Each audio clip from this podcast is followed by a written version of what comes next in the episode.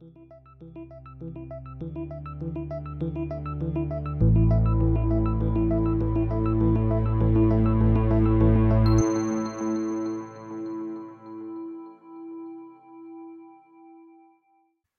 to the Untangling Web3 podcast, your go to hub to learn insights and the latest developments in the wild and wonderful world of Web3. I'm Alec Burns. And I'm Jack Davies. Tune in each week as we navigate and explore the rapidly emerging landscape of the Web3 technologies, projects, and ideas that are shaping the future of the internet. We'll be talking to the best and brightest in the industry to keep uncovering insights. So that hopefully we can all learn together on our journey to untangle Web3.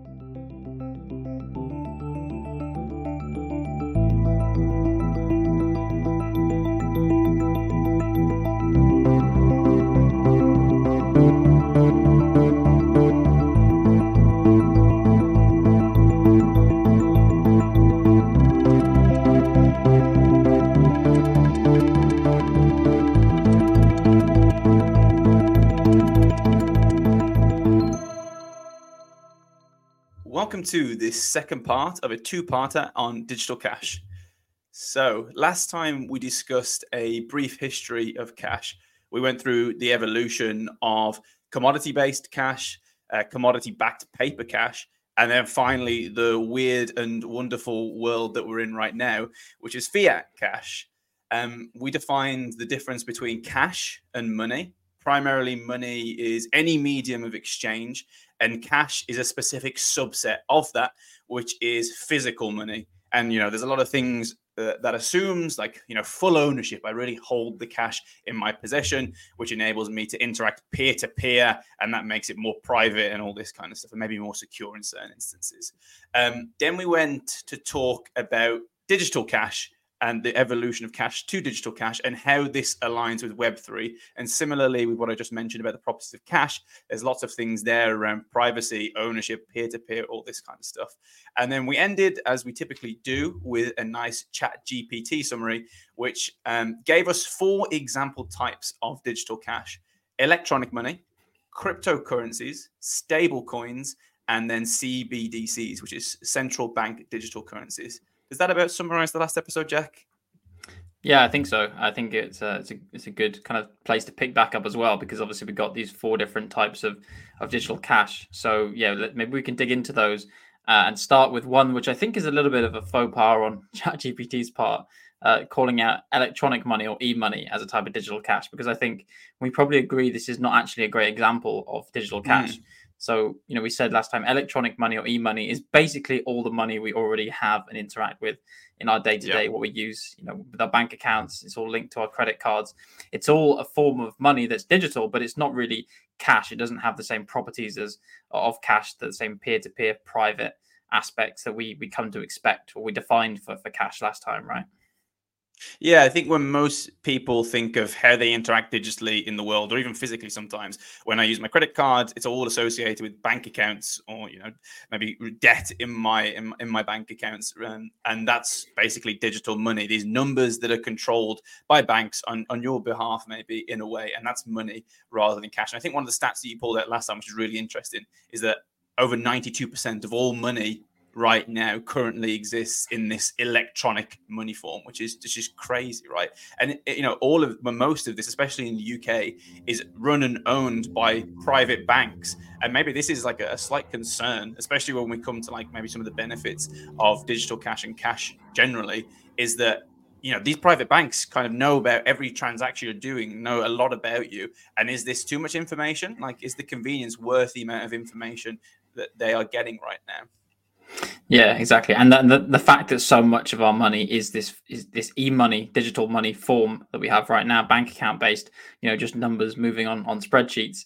That's actually probably one of the key motivations to develop proper versions of digital cash, right? So so we can retake this private notion of, of cash. We can have money that we can spend in a private manner uh, in a peer-to-peer way um, that's in a low cost way so maybe that that kind of moves us on to okay what are what are the real examples of digital cash what are the real types and the, the, the first one of those that ChatGPT calls out is cryptocurrency which is interesting because I think that's the one that encapsulates things like DigiCash, right? So we talked about David Chaum last time, and maybe I'll give a very brief explanation of what that is now, given that we're digging into it. So DigiCash is actually a company that, that David Chaum founded in 1989 and shortly after released something called eCash. So that was the kind of product of, of DigiCash um, as, as, a company. And eCash is this is this new model for digital cash. Remember, we're mm-hmm. talking early 90s at this point. So this is uh, probably one of the early examples of a cryptocurrency in, in, in the terms that we defined in a previous episode. So how this works basically is that you have a central issuer. In this case, DigiCash was the issuer of mm-hmm. these these digital cash notes effectively. So you'd withdraw these from your your your bank, your Digi- DigiCash compliant bank, as a user, and then when you go to spend it, you also then kind of need um, uh, uh, these coins to be signed by mm-hmm. that central entity as well, or at least checked by the central entity. So this was kind of a first pass of doing uh, digital cash. Mm. And it used this quite cool cryptography called blind signatures. So that that's one of the things that kind of maintains user privacy. The bank signs these transactions not knowing who the participating parties are, so your identity isn't actually linked in a similar way to mm. Bitcoin. But uh, actually, it, it doesn't really achieve a lot of what we know about cryptocurrencies today because it's not exactly peer to peer. You're still involving this bank in the process. Yeah. I don't think anyone but you would ever define cryptography as cool. But I just want that noted down. Cool cryptography. Yeah, you're you're right. Like the I mean, my when I think of digital cash, like it should as closely represent the f- properties of cash as it can, right? And maybe then exactly. extend and go a bit further. And like the, the basic properties of cash really come down to ownership. The fact that I physically own it in my possession and I'm no one I'm not reliant on anyone to then use it means that I get a complete peer-to-peer interaction. There's no unnecessary intermediaries. When I go down to the shop and I give them a 20 pound note, like the Bank of England doesn't know that I've just given that 20 pound note. And obviously there's there's limits to this. If I'm buying like a 500,000 pound, you know, car or house with that kind of money, then there's checks and all this kind of stuff. But for basic everyday interactions like that, it is fully peer-to-peer because I own it and that make, makes it private. And what you're describing there, it seems like the DigiCash project solved the privacy issue to an extent where they didn't know exactly what the kind of the transaction was, but it didn't fully solve the peer-to-peer aspect and they were required you know an intermediary was required for every interaction in the loop. Is that correct? Yeah exactly. And and it comes back to this we've mentioned it a couple of times before but this double spending problem or how do you mm. prevent double spending right because when we talk about physical cash double spending is very easy you have banknotes they're physical you can you know look at them in, in, mm. under under a uv light or whatever check the serial number for example you know that it's an authentic note that is is going to be uh, accepted as legal tender in the digital world you may well have some some cryptographic information that says this is valid but how do you know that's not been spent on amazon and uh, yeah. you know on apple at the same time right right for two different transactions so yeah. really DigiCash and, and the eCash project itself, it solved the double spending problem, but only using this kind of non optimal solution involving a central bank. So it didn't mm-hmm. solve it in a particularly satisfactory way. That leads us on quite nicely to, you know, what was the first really compelling solution of that problem, which was Bitcoin, right? Yeah. I think when you were just talking there about checking banknotes, I just imagine you like 10 year old Jack at Christmas getting like a hundred pound, checking each of the banknotes under a UV light, being like, Are you sure this is real? Like, yeah, yeah. Every time I get a birthday card, I'm like, Have you actually given me some money here?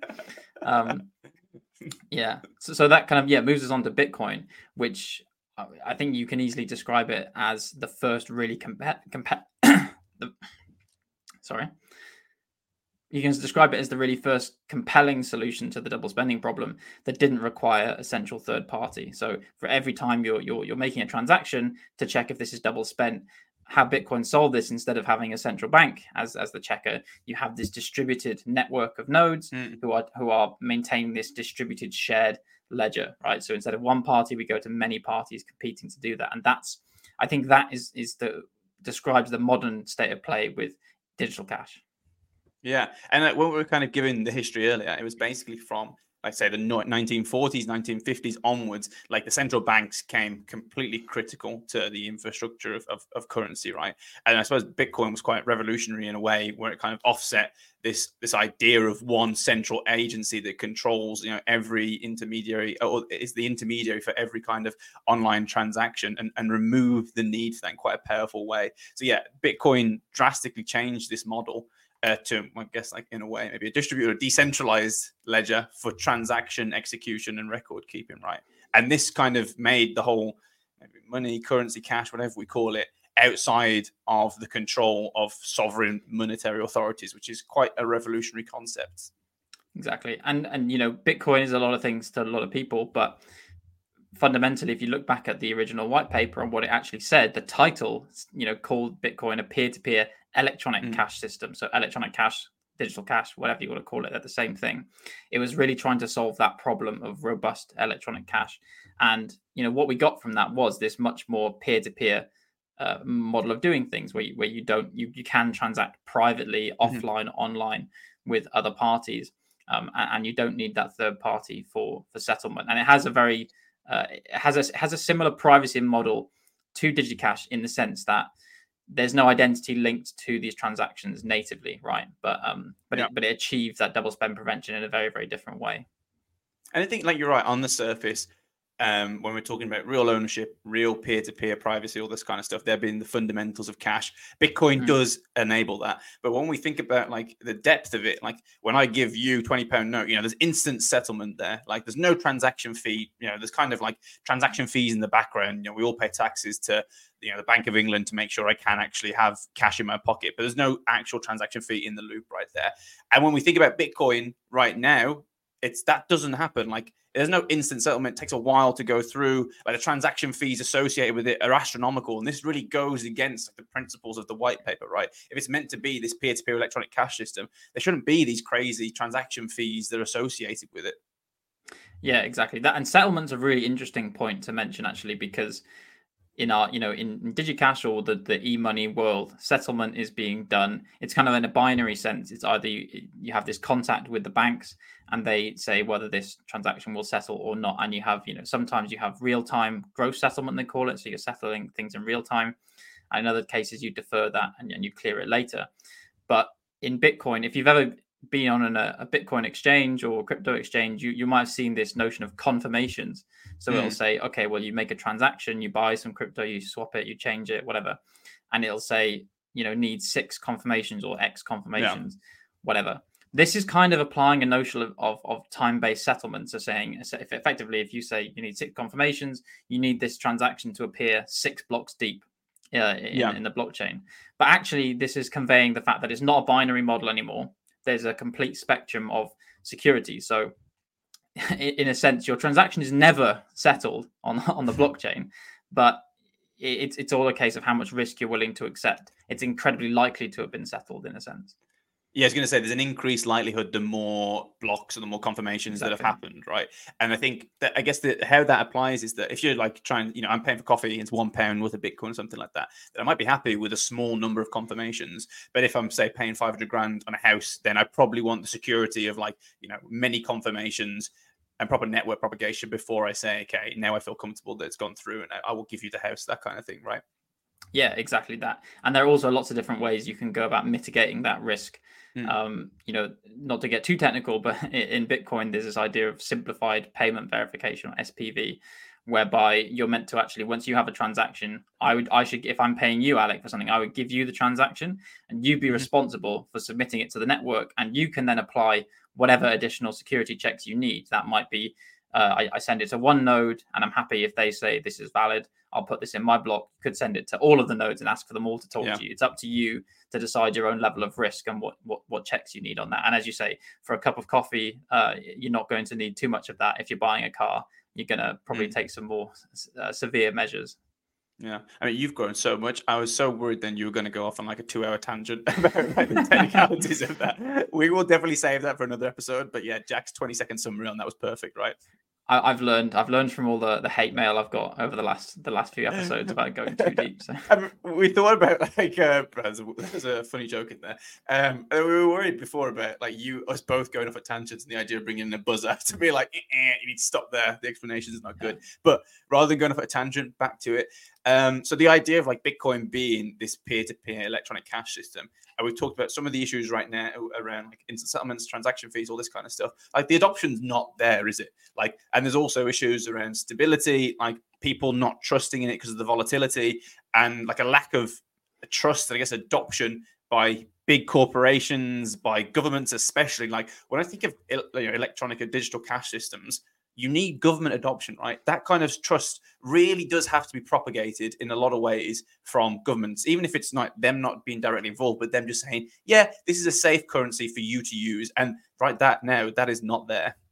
Exactly. And you're almost talking about the properties of money again there, right? So I mm. think I would say like Bitcoin and blockchain work perfectly well as digital cash right now. They have done since, you know, 2009, more or less.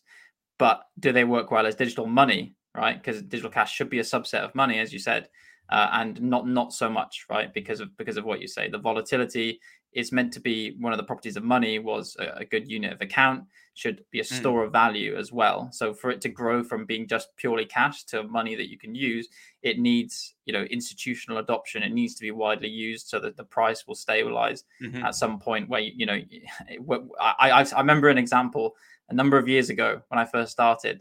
Um, and and and there was there was a brewery that was accepting Bitcoin payments for a day mm. as kind of a test case, and but between them giving you the uh, giving you the uh, the between them giving you the bill and you paying the bill, the price had changed enough that then you it, it, they had to issue you a new bill. So it, it really didn't work very well it, uh, practically. And I think we're still in that in that that phase to a certain degree. There's a lot that needs to happen for this to become not just digital cash, but also a functional digital money. Oh, that is a perfect tangent. It's almost like you knew what you were doing there because the next of the four, the third, is stable coins, right? And stable coins is a weird one. It's effectively a cryptocurrency that is pegged to a stable asset. So in the same way before we were talking about um, you know, commodity backed notes, as in what we were doing when we had gold backed reserves for the dollar and all this kind of stuff. It's kind of a similar similar situation, but we're having cryptocurrency style but pegged to stable assets. And that asset that it's pegged to could be fiat, like the dollar, the pound, could be commodities like gold, silver, could even be other cryptocurrencies, okay, which is an interesting one. And there's mm. also this idea of an algorithmic one that kind of caps it to some function related to something else. So there's, there's a lot of ways. And the whole premise of this is to make the asset more stable right? So this is like some of the things that Jack was saying there about the price of Bitcoin changing over the course of seconds. That's a big issue. Like when you actually want to like, use it in any kind of practical sense. So the idea of stablecoins, quite roughly, is to remove that by pegging it to something that is more stable. Exactly, and so stablecoins really are they use the same technology, the same infrastructure, let's say, as Bitcoin and blockchain. So they achieve the digital cash properties via very similar mechanisms. But you are kind of reintroducing your third party here in most mm. cases. You said, you know, if uh, you have it pegged to a, a, a, stable asset, and that could be a fiat commodities or other cryptocurrencies, for example. And that pegging is done by uh, a third party. It's done by the issuer, a company. So Tether is probably the most famous example of uh, a stable coin, uh, mm-hmm. USDT and they are supposedly backed one to one. And whether or not they are is a whole other question um, that people are people are wondering about. But you know, putting that aside, you're reintroducing this third party and any risk associated with them to actually have the reserves one to one with the with the stable coins in circulation. The algorithmic one that you mentioned is interesting because actually that is trying to overcome that issue and trying to say, well, okay, we don't want to reintroduce this third party for obvious reasons. We want it to function. Mm-hmm more like digital cash just with that stable price. The problem there is that you know the economics of the situation aren't necessarily robust. We've seen multiple huge catastrophic failures of yeah, yeah. stable coins that you know they work for a while, but then when things go south, they really go south. So you know Luna um, was was the example last year, which which many people will have heard about because that affected lots of lots of other uh, cryptocurrencies that were kind of mm-hmm. using Luna as a liquidity vehicle. So yeah, it's definitely not yeah. a solved problem. So let's let's go into an example. Like we're talking about stablecoins and all this kind of stuff. Like you mentioned Luna there. So let's go into the Terra example. Terra is probably the overarching brand of it. And Terra is a blockchain platform that basically hosts two digital coins. So you have UST, which is the stable coin, which is designed to always be worth one dollar.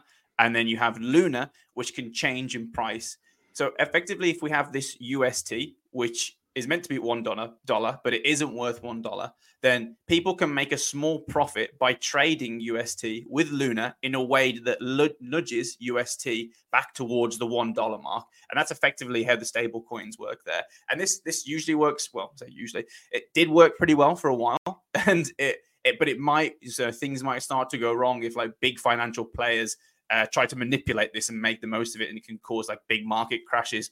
Or you know, if governments try to enforce new rules, and you have this like single rule, if you always want to get this to the right price, then this can have big consequences. And that did happen in May 2019. Jack, do you want to provide a bit more info on this? Well, yeah, as you said, there was a there was a significant issue, effectively, you know, a bank run on on on this on this on this stablecoin platform. But you know, you had a big withdrawal from one trading platform that caused a lot of concerns about, uh, you know, you know what what the liquidity would look like that's backing the stability of UST, and this kind of loss on confidence, as you see with bank runs, led to a real spiral in UST's value, and there essentially wasn't enough uh, enough of a market for arbitrage because that's what we call this kind of um, this this secondary asset that's uh, not pegged, that's not stable, but is, is keeping the stablecoin stable the whole reason is, as you say, there's there's a market for arbitrage. People see an opportunity to buy and sell at different prices. Um, provide and essentially what they do is when they buy the um, the Luna, they then provide liquidity for this big pool. They call it liquidity mm-hmm. pools. And this uh, a lot of the stability of the stable coin is linked to the size and confidence in that liquidity pool of the of the volatile asset. And yeah, essentially in, in May 2019, this spiral began that pretty much couldn't be uh, couldn't be recovered from. There were further drops in value subsequently mm. to hmm. this, a huge decrease in also Luna's value. And when the Luna's value went off off a cliff, then both, because again they're, they're inter, inter, interlinked yeah. with one another, there was no recovery point, and there was a huge contagion because people had been using this this Luna and and, and also Terra Luna, uh, the stable coin, for liquidity in, in other things. They've been, you know, I mean, you have this whole DeFi world, which we will cover in a future episode, but one thing in DeFi is they call composability. So you can link things together. And that's great when things are going well. But when something goes wrong, then there's almost a chain reaction of problems that you see. Yeah, they're not so stable coins. Um, so yeah, like I said, the main thing around stable coins is they're typically issued and backed by private entities. Um, and that moves us nicely to the fourth and final of the four that we were given by ChatGPT, which is, which is in many ways probably, I guess, one of the hottest topics right now is central bank digital currencies. They're kind of similar to maybe we can maybe relate them quite closely to stable coins, but instead of issue, I mean, there are some differences, but instead of issuance by a private company, we now have issuance by a central bank. So this is effectively getting as close to cash as possible and representing, say, representing, say, the pound as closely as possible uh, in a digital form. So in the same way that the Bank of England will, you know, print and manage uh, all the pounds, all the coins, and all the notes you have, it's effectively them issuing and regulating that same currency, but in a digital form. Um, and yeah, I guess one of the most interesting things around this is that it doesn't necessarily have to be blockchain or cryptocurrency based, right? Exactly. So you know CBDC is, is effectively kind of moving some of that money from e-money, so this electronic mm-hmm. version of fiat money that we deal with every day in our bank accounts, and moving that to uh, other infrastructure that operates a bit more like cash. So trying to move the physical cash that we have in in society to to a digital form and that doesn't need to be yeah there's no real technological barrier to, to how you achieve that you could just mm-hmm. achieve that using a fully proprietary system that a government wants to roll out in conjunction with its central bank to issue this uh, with, with, its own proprietary software that only works in one company uh, in one country. So yeah, it doesn't need a blockchain to do this. However, because of blockchain being the main infrastructure for most digital cash and compelling digital cash and all the stable coins that have come mm-hmm.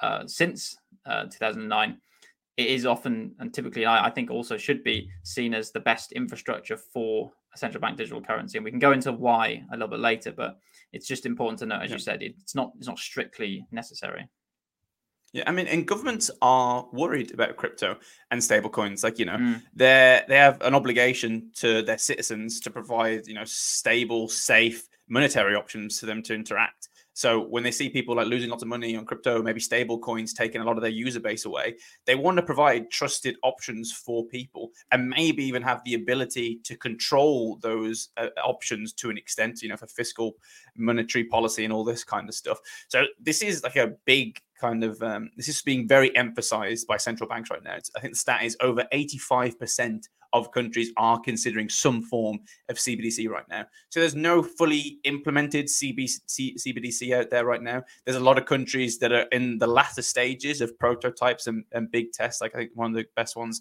is in South Korea right now. But there's lots. I mean, the Bank of England's working on it. The you know the uh, America's working on. Every country is effectively working on this, and some of them are getting quite advanced. And I think the Bank of England said that they would probably have some CBDC solution in five to ten years' time being rolled out.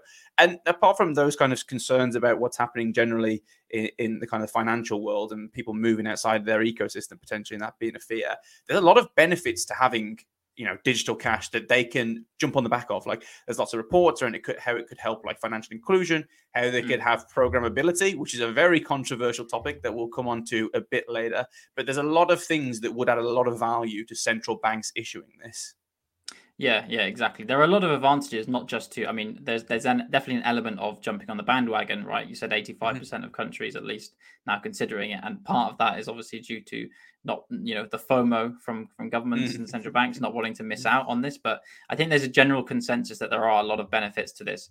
You know, like things like implementing fiscal policy. Um, we saw in COVID um, the the, the stimmy checks as you, as, as they're mm. referred to. So all this all the stimulus packages sent out to citizens in the US were actually but based on checks sent at the post, right?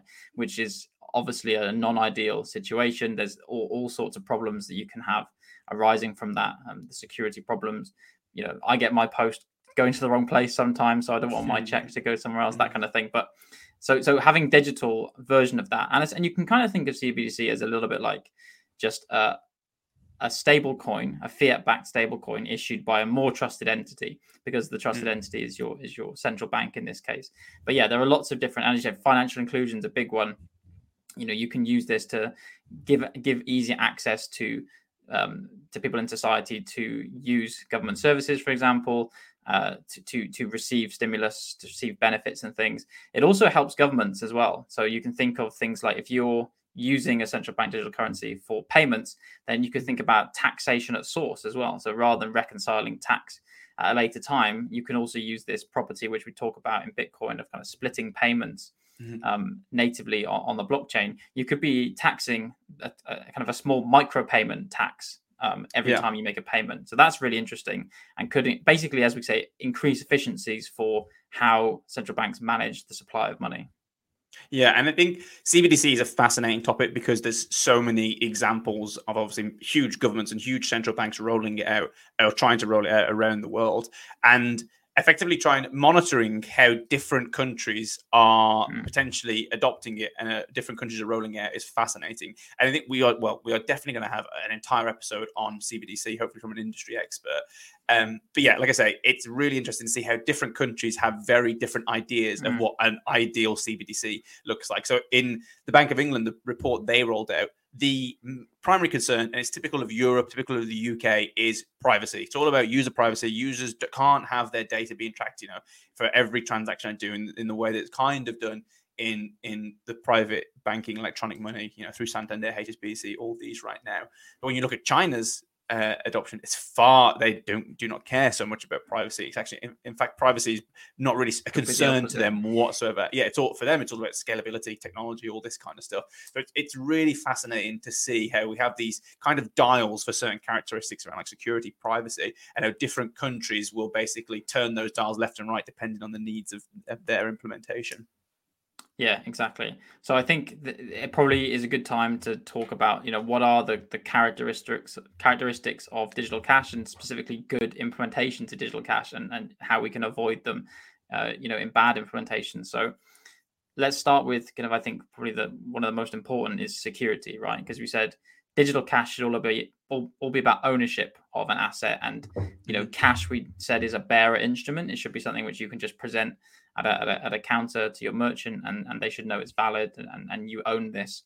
So achieving that security for digital cash actually is fairly is fairly simple. This is why all the stable coins are being built on the same blockchain infrastructure, why CBDC is also using uh, potentially going to be using the same infrastructure, is because all of that has been solved quite neatly with the cryptography side mm. of Bitcoin and blockchain. So you know you have you have public private key pairs for signing transactions.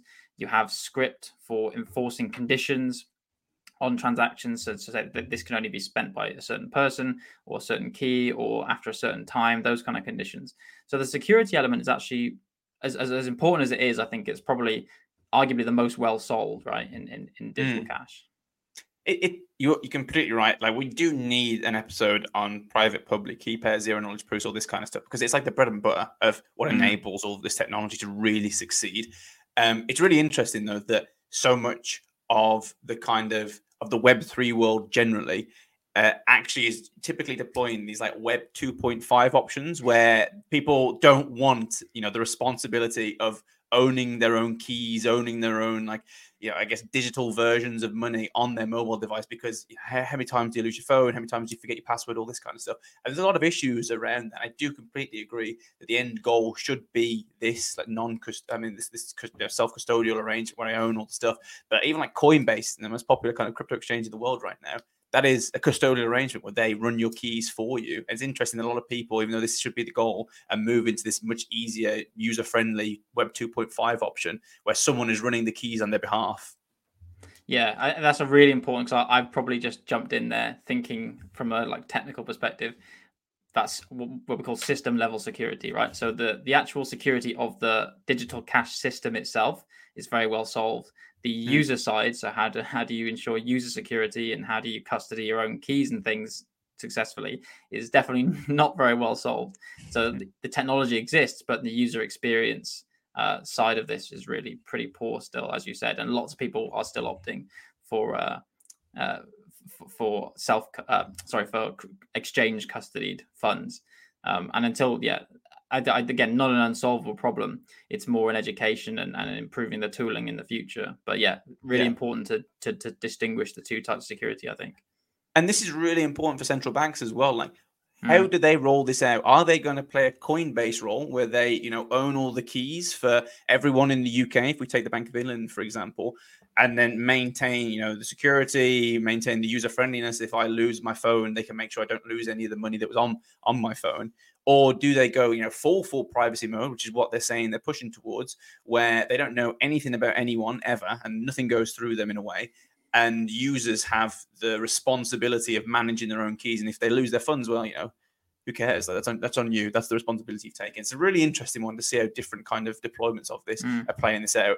So the the next big one for me is privacy. I've said it many times. Privacy. I think everything comes down to ownership and peer to peer. But it, effectively, in the same way, I have cash in my device. If I pay Jack twenty pound for whatever, um, no one really, apart from me and Jack, should know that occurred. And the difference between, you know, I saw this this this quote like the difference between secrecy and privacy is privacy. I want to just maintain um, privacy between me and Jack, and secrecy is I don't want anyone to know about it. Privacy is I only want the person relevant to know about it, and secrecy is I don't want anyone to know about it. And I think in this instance, when we have a peer-to-peer interaction, it's just the only person that this transaction relates to is myself and Jack, and the whole world doesn't know that I need to know that I sent Jack 20 pounds. And I think, you know, Bitcoin has solved this in a way, like they enable peer-to-peer interaction, you know, throughout the network. Um, but there's, there's an interesting thing here about identity and how identity comes into the whole idea of privacy.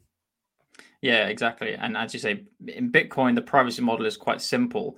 And you know, we talk about the transparency of Bitcoin. So saying you can see the transactions, they're all public, mm-hmm. but you can't necessarily see identity. You can only really there's only visible identity in Bitcoin if you want it to be that way, because natively you're just seeing these private public key pairs interacting digital signatures. No one can determine who created these signatures, who owns the keys, mm-hmm. for example. They're what we call firewalled off from from Bitcoin. So what that means is you can implement identity on top. You could have certified keys where you're given a key by someone, and this is again how how CBDC could be implemented in some cases where you're assigned a key to use for your for your CBDC money that is linked to kind of standard public key infrastructure. You can also very privately link keys so that you know maybe I don't want everyone to know that this is my key, or maybe I don't even want the central bank to know this is my key, but they have some way of checking later on if, if we need to check something, or if there's a KYC um, a payment where you need KYC involved. But but yeah, basically Bitcoin solve the, the double the double spending problem without sacrificing privacy. this is where kind of eCash d- does fall down a bit because yes, it does have a good level of privacy um, in, in, most cases because of this thing called blind signatures we mentioned. So the bank doesn't know the transactions it's signing, so the identity of the of the um, the users uh, when they're transacting is, is, is firewalled off. Except it couldn't quite solve this for offline payments actually. So if you're mm-hmm. doing offline payments and you don't want to have a bank a, a direct connection with a bank while you're making the payment, then actually this involves some kind of additional identity and they will basically be able to reveal your identity or determine your identity if you mm. try and double spend. So it's kind of very uh, it, it, it's it's not great as a solution. It's kind of a, a stopgap yeah. um, you have there. And this is an interesting one like the idea of identity. I'm glad you mentioned like kyc which is know your customer um, AML, anti money laundering checks. Like if you ever go to open a, a, bank account, you obviously have to give your passport in. They do loads of background checks to make sure you know you are who you say you are. You don't have any outstanding debt. You're not a criminal. All this kind of stuff, and then they monitor all your transactions based on that. But cash is slightly different, right? Like I can own as much cash as I want through whatever methods, and not anyone, like no one's the wiser for it and, you know, if I spend twenty pound in the shop, then no one knows about it. I don't have to tell anyone about it. I don't have to prove my identity, depending on what I'm purchasing. When purchasing alcohol, obviously there's checks there. But if I say all of a sudden I try and buy like a, a fifty grand car and I pull up with a fifty grand bag um, in cash in notes, then there's obviously going to be some questions asked. And there's going to be some checks there. So I think it's an interesting one for identity is a very interesting one for CBDC, and how they're going to implement it is going to be very interesting. I, what I've seen generally is the idea of like tiered access. So you don't need very many identity checks whatsoever to spend below like five pounds in a daily or something like that. If you're spending above 10 grand, then you have to have a serious like KYC check. Yeah, exactly. And that just mirrors that, you know, as you said, KYC works in the real world. And interestingly, with cash, you can think of the KYC check. Say I was going to pay, I, think it's in the region of two hundred pounds or something is is the is the limit for a cash mm-hmm. payment. I'm not, don't quote me on it, but the actual money side is still kind of separate, right? Because you're still paying mm-hmm. with some physical money and you do the KYC check on your identity, but they're two different parts of the transaction. And you can mirror that again in Bitcoin. You can separate how you do the KYC check from the the actual on-chain payment itself, which is I think just worth clarifying as well. You don't need to build it in at the at the system mm-hmm. level again to, to Bitcoin. Yeah. So, and I think the next big characteristic that we want to talk about is resilience, right? I think earlier when you're talking about CBDCs not necessarily having to be based on blockchain, um, well, there's a reason that blockchain exists, and there's a reason that people find blockchain favorable. It's this idea of decentralization, right? The fact that we are distributing these data sets across different nodes, and that means that if one node goes down, that the other two or however many nodes there are in the network can pick it up and make sure the network is carrying on and being healthy. And I think this is something that CBDC, you know, it needs to have resilience, it needs to have uptime.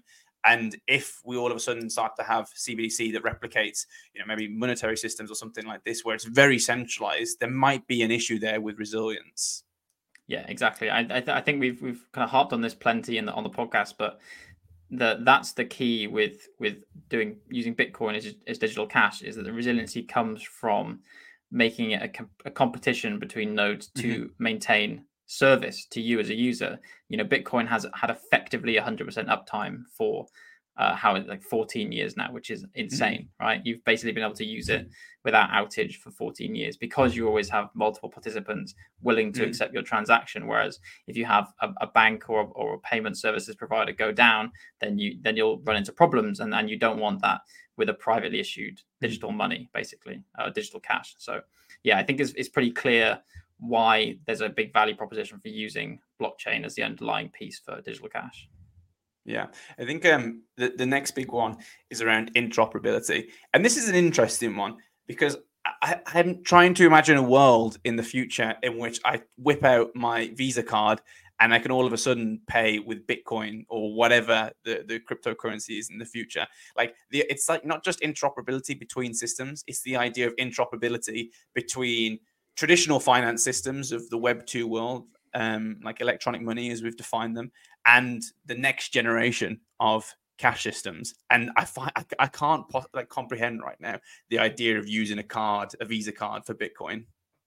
Yeah, I have to say this is almost definitely the biggest challenge. I think um, for using digital cash in general, um, beyond the kind of volatility aspect, but even for things like stable coins, just being interoperable with physical terminals. Because I think the online piece is actually a little bit easier where mm. you you can you can quickly update software in a website that's, that's, taking payments you can add an additional payment option online as you'll see you know you'll mm-hmm. see people saying pay with crypto and actually in the early days you, you it wasn't that uncommon to see a pay with bitcoin option because you, you could do that um, relatively easily it's almost yeah. interfacing with the the physical world your brick and mortar payment providers which is such a huge challenge because there's a huge sunk cost into the terminals that they're already using to accept yeah. your payments. And you are seeing an uptake of um, of, of new devices. Uh, Square is an example. You know, I've seen mm. the new Square terminals, which is a clever way because you can have applications on those terminals for accepting mm. different uh, different types of payment, including cryptocurrency. Um, but yeah, it's it's still not a, a particularly easy challenge to solve. Yeah, and that's what I was going to say. Like when you're thinking of it uh, on the web, and I'm paying for something, it's very easy to imagine someone offering a service. And if I'm paying for fiat, they will just provide a little add-on where they can monetize the idea of converting that to Bitcoin you know, yes, behind the yeah. scenes. And I don't see anything that makes sense. But like you say, physical world, it's so different. Like Visa, Mastercard, Amex, all these kind of chip terminal um, relevant companies. They have a complete monopoly on this system. Why would they want to enable someone to start to put Bitcoin in there or whatever cryptocurrency or whatever digital cash system in there? Like, like I said, there's a massive sunk cost. It would cost so much for them to change the hardware of these devices or start to support it. And there's no real incentive for them to do that no, it's definitely the stickiest part of the existing mm. payments world to overcome. Um, I 100% agree.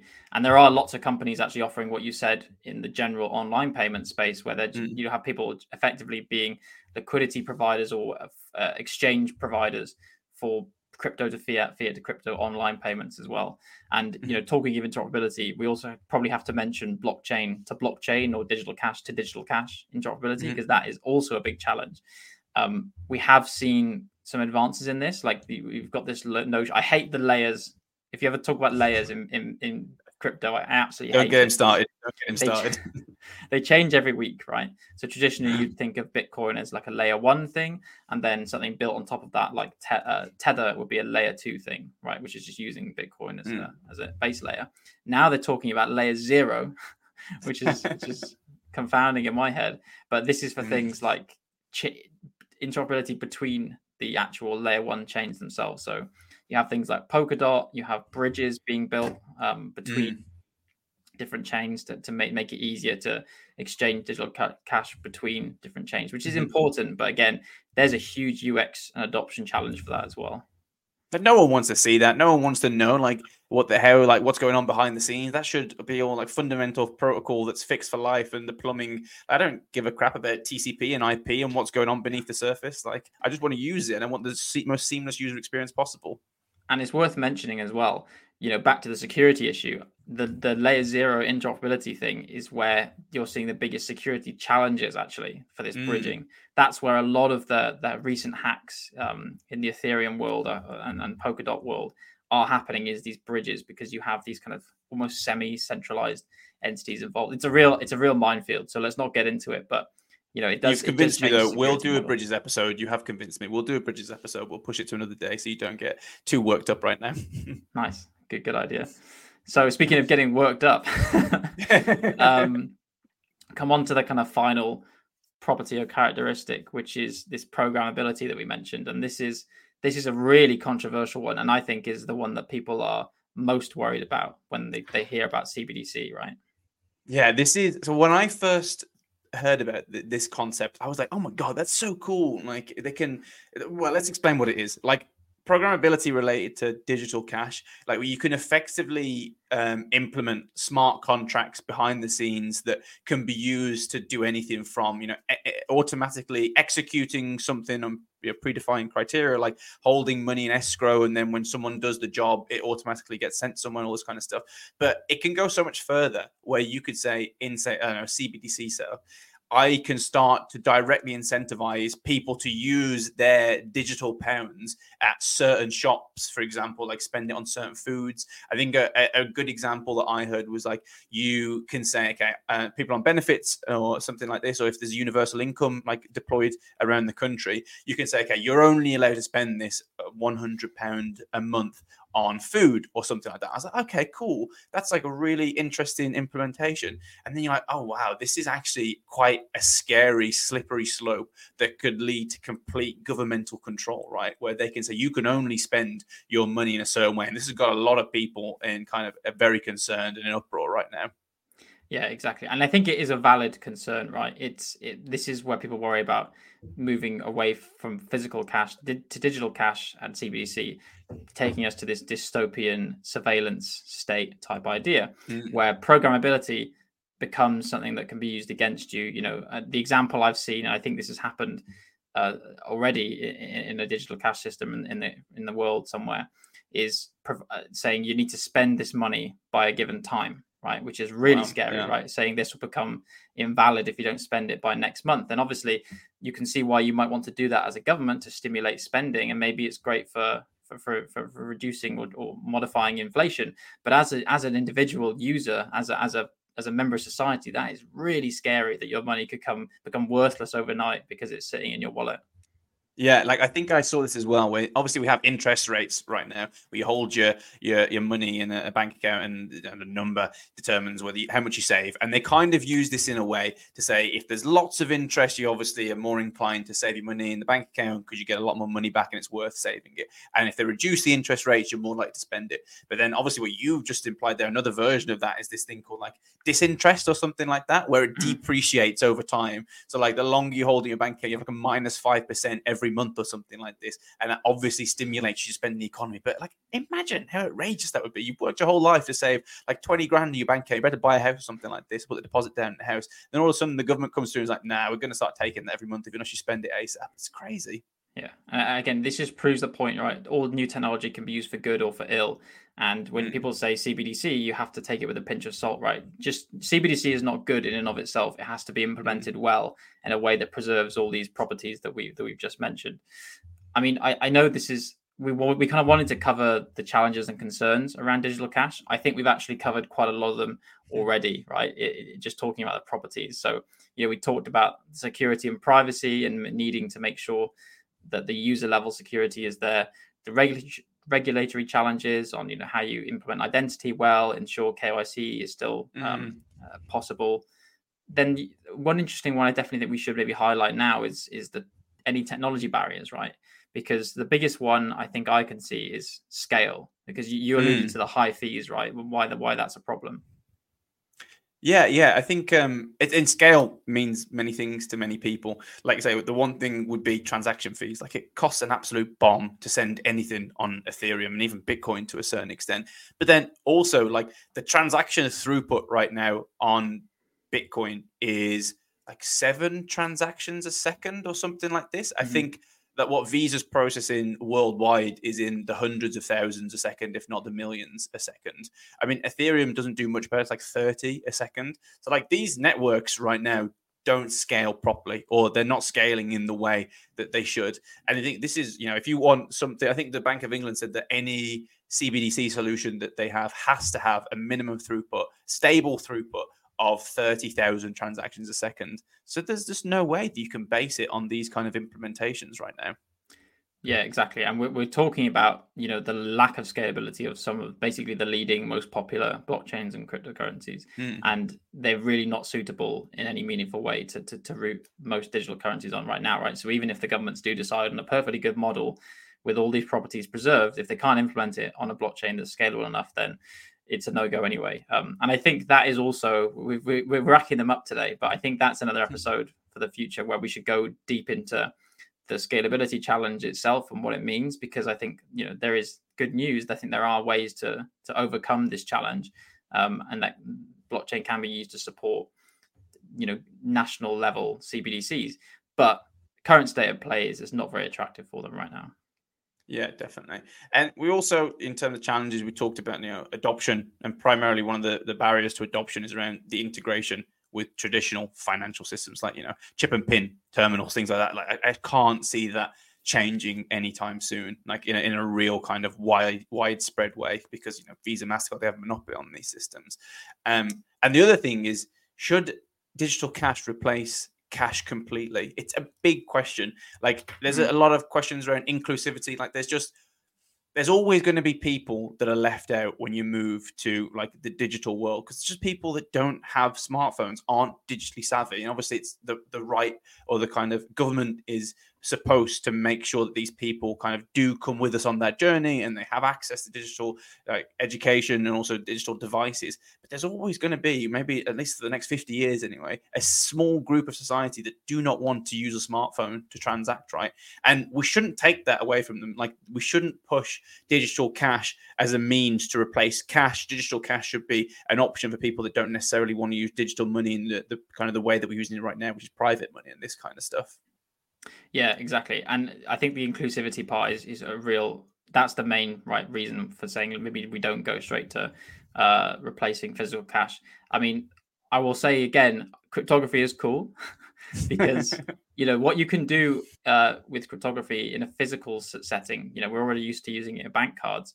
Um, you can embed cryptographic information into physical, into very low-powered physical things, including banknotes. Right. So there are Hmm. companies actually looking into this. I think I want to say one of them is called Jewel, where they Hmm. are issuing notes now, so physical cash notes that are linked to central bank digital currency and they can be linked and when you when you spend them they're using the cryptography embedded within within the, the note itself so it's, it's it is super cool technology but um this this this doesn't this should be not taken lightly this transition from pure physical especially with those concerns about programmable cbdc right in, in if you're if you're in a country where there's a move to this more draconian form of cbdc then Mm. you should be a little bit worried i think about uh, you know going completely away from physical cash Yeah, so lots of concerns, like so many opportunities, but there are some concerns, and it, it's not that governments aren't thinking about them. Like in almost all the documents that I've read, on they they understand these. Like the digital pound was very hot on inclusivity and making sure people aren't left behind. It's just an alternative option for people that want it. Um, but yeah, it will be interesting to see how different implementations of digital cash and CBDC specifically maybe are rolled out and how they work and if they work and who adopts them and who doesn't adopt them. And but yeah, so Jack, what is your take on the future of digital cash? Well, let, let's assume that you know we get good implementations happening, and we the, the scalability challenge is, is solved well enough to use them. Mm. I think the biggest use case I see for digital cash, and, and the one that has the biggest immediate impact globally, is for you know remittances, right? So Mm. making payments cross border for people working in different countries to, to where their families are potentially. Because this is a, there's a huge i don't want to say market for this but there's a huge demand for, for doing this globally. There are lots of overseas workers across the world. And currently so so this is measured typically for what's the cost of remittance for a $200 payment. And on average it's around 6.2% which is again it's high even as it is right? But that's twice as over twice the un's sustainable development goal of 3% right? So we're, we're in a really it's a big challenge that there's a lot of um, there's a lot of impetus to solve there's a lot of demand to solve this challenge. And i think digital cash and cbdc's are the best tool again if you have a scalable version of this to Mm. reduce those costs right down to, to fractions of of the actual um, the payment amount itself. Because that that's just untenable. If you're losing 6% of your money to, to just pure fees then that's just it, it's it's really unfair i think Yeah, I like that one. That's a powerful one. Like the remittance economy is huge. Like it, that makes a lot of sense. I think um, for me, like we've we've talked about the entire episode, but it's micropayments. Like the micropayments, obviously, well, in a lot of ways, are dependent on the success of digital cash. But there's going to be so many use cases and new business models and new economies that are realized when we can start to send fractions of pennies or fractions of dollars, whatever it is. Like the idea of payment streaming, the idea of you know micropayments, micro incentives being out, especially from like a governmental level. We talked about this before. Like if we start to have a CBDC that's implemented in the UK, imagine if the government could start to micro incentivize like actions that are good for say people in the UK. Like it could be, you know, you give you put a bottle through the you scan the QR code, put it into this recycling plant, you get a Mhm. penny, fraction of a penny. You go for a run, obviously that's a really great way to stay healthy. That's going to reduce the burden on the NHS. You get a penny, or you get a 10p, or something like this. You get a penny per mile, say something like this. Like the idea, and it's kind of it could go down the draconian route where you start to say, okay, well they start to really get involved in how we act societally, and is this going to go down a slippery slope where they start to de-incentivize certain activities potentially? But the idea of like incentivizing positive kind of outputs and positive actions by citizens in a micro incentive way, I find really powerful. I really like the idea of that happening. Yeah, 100% agree. And uh, basically, I think what you're describing there is all use cases we normally talk about with micropayments just being applied to effectively legal tender. If you use it for a CBDC, yeah. then this is something that immediately has much better adoption, is much easier to you to, to do these interesting use cases of micropayments. So I'm fully on board with that. I think the other thing, kind of just the final one for me, is like on the the CBDC um, fiscal policy side and actually managing the money of a state. I think there are huge benefits because there's very, as you can imagine, with physical cash, one of the downsides of the privacy you give users is that then the central bank has very poor visibility of how money is used. So moving to a CBDC digital cash model, you should, in theory, be able to be able to track the use of money, to track how money is flowing in the economy much better, and be able to analyze, get real time insights that you can't get with physical cash. And again, mm. so long as you, you you should be able to do that in a way that doesn't compromise privacy of users, but then gives all this extra data information for analytics to your mm. central banks, which I think is a, a very important tool they will have in the future. It's an interesting one because when we were talking about, you know, what is um, what is what, what's the thing GDPR? What's data that's related to uh, GDPR and how mm. can uh, personal identifying information, right? PII, and it's like everything. Everything is personal identifying information in a way.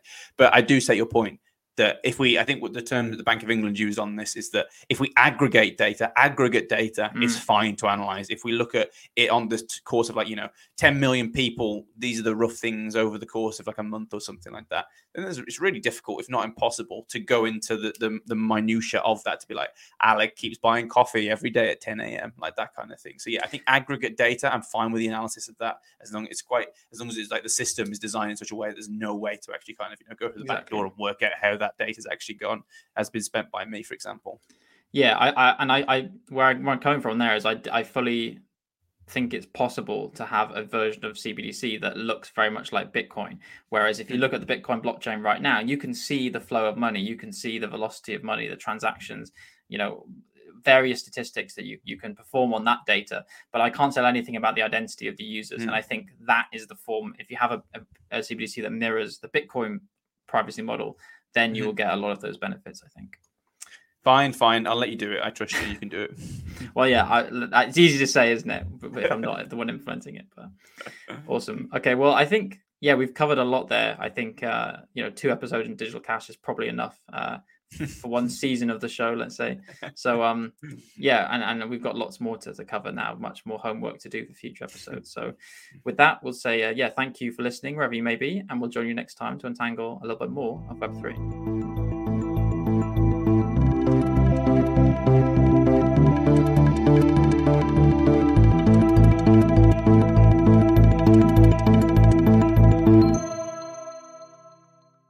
Thanks for tuning in to another episode of Untangling Web3, produced by Emma Camilleri. Don't forget to send us your thoughts, questions, and comments on social media, and be sure to follow us on your favorite podcast provider to catch the next episode. See you next time to untangle a little bit more of Web3.